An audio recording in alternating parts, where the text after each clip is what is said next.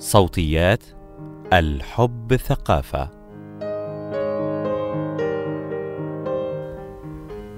أنماط التعلق في العلاقات العاطفية كيف تؤثر طفولتنا على حياتنا العاطفية؟ مقال لليلى سامي هل سبق ولاحظت وجود شكل معين لكل علاقاتك؟ أو أنك غالبا ما تقعين في نفس المشاكل في كل علاقة؟ وهل يمكن لطفولتنا وظروف تربيتنا وتنشئتنا أن تتحكم في تشكيل أنماط علاقاتنا وتحديد مشاكلنا التي نقع فيها أو تلك التي نتجنبها؟ هل يمكن للطفولة التأثير على الحياة العاطفية للبالغين؟ هذه هي الأسئلة التي تطرحها علينا نظرية التعلق Attachment Theory وتجيبنا عنها أيضا بنماذج سلوكية معينة تسمى بأنماط التعلق فلنبدأ بسؤال ما هي نظرية التعلق وما معنى أنماط التعلق؟ بدأت النظرية مع الطبيب والمحلل النفسي البريطاني جون بولبي 1907 1990 والذي رأى أن سلوكيات تعلق الأطفال بالآباء والأمهات جزء من نظام سلوكي يضمن لهم أنهم محبوبون ومرغوب فيهم. عرف بولبي التعلق على أنه الرابط الذي يتكون بين الطفل ومانح الرعاية، الأم والأب في معظم الأحوال.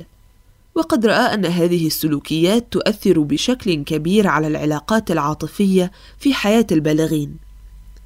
طورت ماري أينسورث عالمة النفس الأمريكية 1913 1999 هذه النظرية في أواخر الستينيات لتخلص إلى استنتاج أنماط أربعة لتعلق الإنسان بالآخر تنبع بشكل أساسي من علاقة الطفل بمانحي رعاية تأثر بولبي في تكوين نظريته بآراء سيغموند فرويد صاحب الآراء الشهيرة عن تأثير علاقة الأطفال بالأم والأب على تكوين حياتهم الجنسية فيما بعد.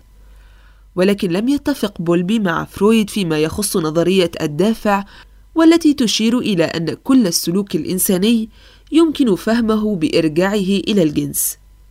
أما في تطويرها للنظرية فقد اعتمدت ميري أينسورث على تجارب أجرتها على أطفال فصلتهم لمدة قصيرة عن مانح الرعاية ثم أعادتهم إليهم وراقبت ردود الأفعال المختلفة وهنا ظهرت الأنماط الأربعة ما هي أنماط التعلق الأربعة؟ الأنماط الأربعة هي التعلق الآمن secure attachment والتعلق القلق المهموم anxious preoccupied attachment والتعلق التجنبي الرافض avoidant dismissive attachment والتعلق التجنبي الخائف fearful avoidant attachment. وهناك بعض الأبحاث التي تربط بين التعلق والتصور الذاتي أو احترام وتقدير الذات. وفيما يلي نستعرض الأنماط بالتفصيل وتصور كل نمط منهم لذاته. التعلق الآمن secure attachment. تميل علاقات أصحاب التعلق الآمن إلى أن تكون صحية.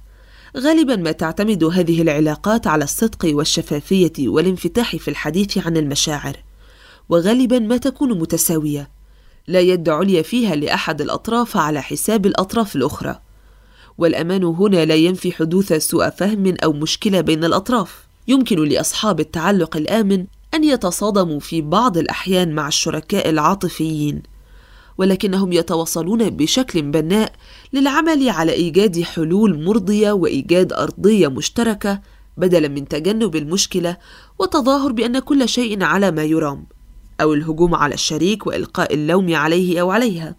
وقد توصلت الدراسات إلى أن أصحاب التعلق الآمن عادة ما تكون صورتهم عن أنفسهم صحية وجيدة. التعلق القلق المهموم. Anxious preoccupied attachment.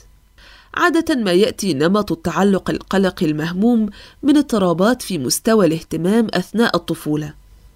كأن يكون أحد مانحي الرعاية مهتم ثم يفقد الاهتمام أو العكس أو يتأرجح مستوى الاهتمام.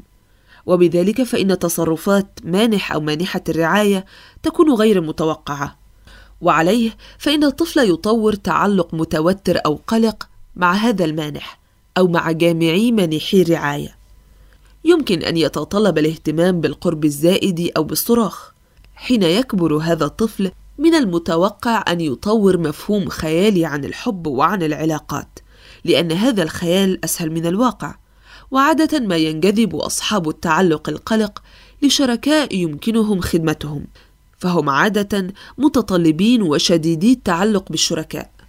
كما يميل إلى تحليل وتأويل كل المواقف بشكل أكبر من اللازم وعادة ما يكون مزاجيين. التعلق التجنبي الرافض Avoidant Dismissive Attachment. فلنتصور هذا السيناريو.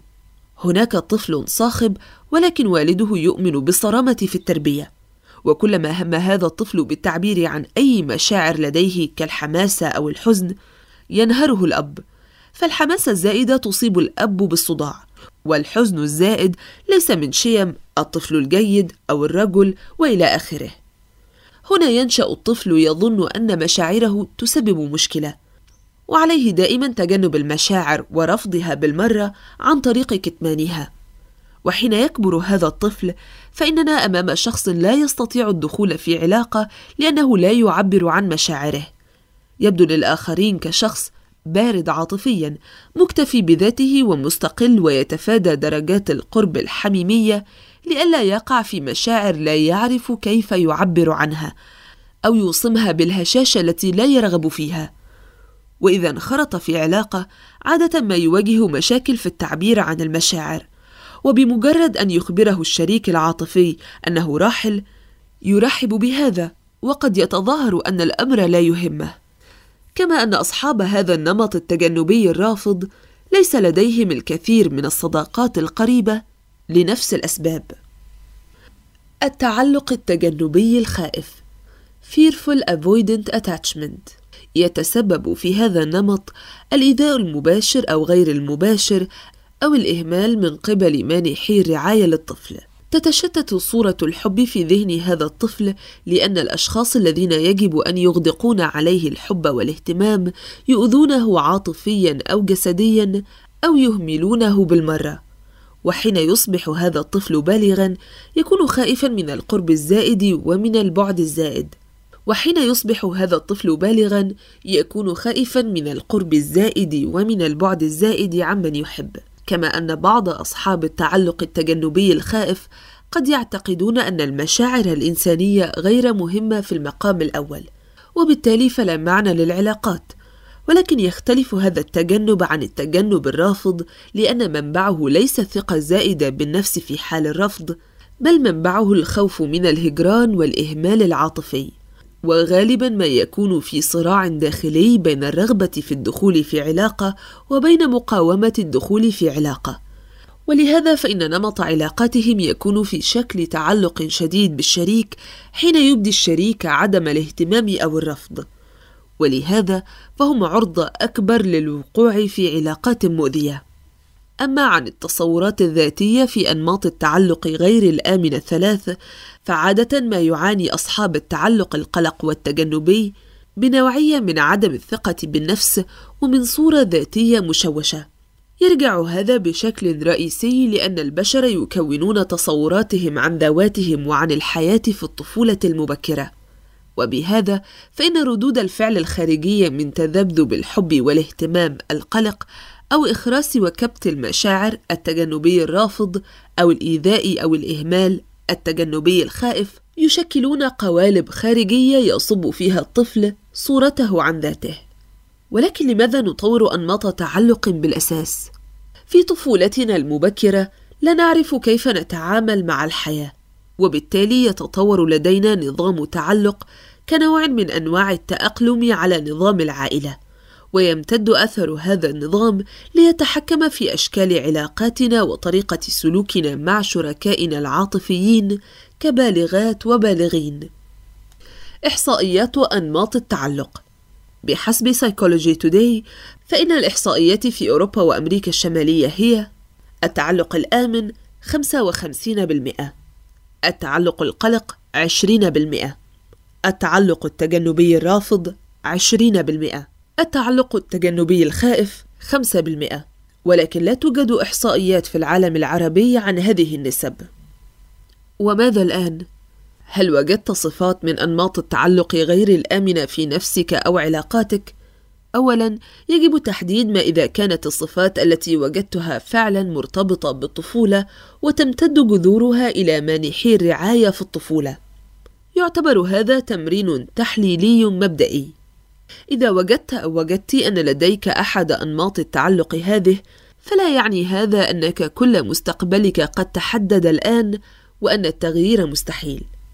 الخطوة الأولى دائما في التقدم هي إدراك أين نقف، وهذه المقالة تساعدك في ذلك.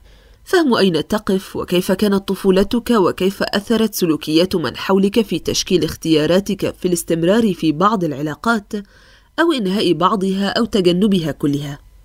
بعد هذا التحليل المبدئي ستفهمين لماذا قمت بما قمت به ويمكن من هنا الانطلاق إلى فهم أفضل وأعمق لعلاقاتك العاطفية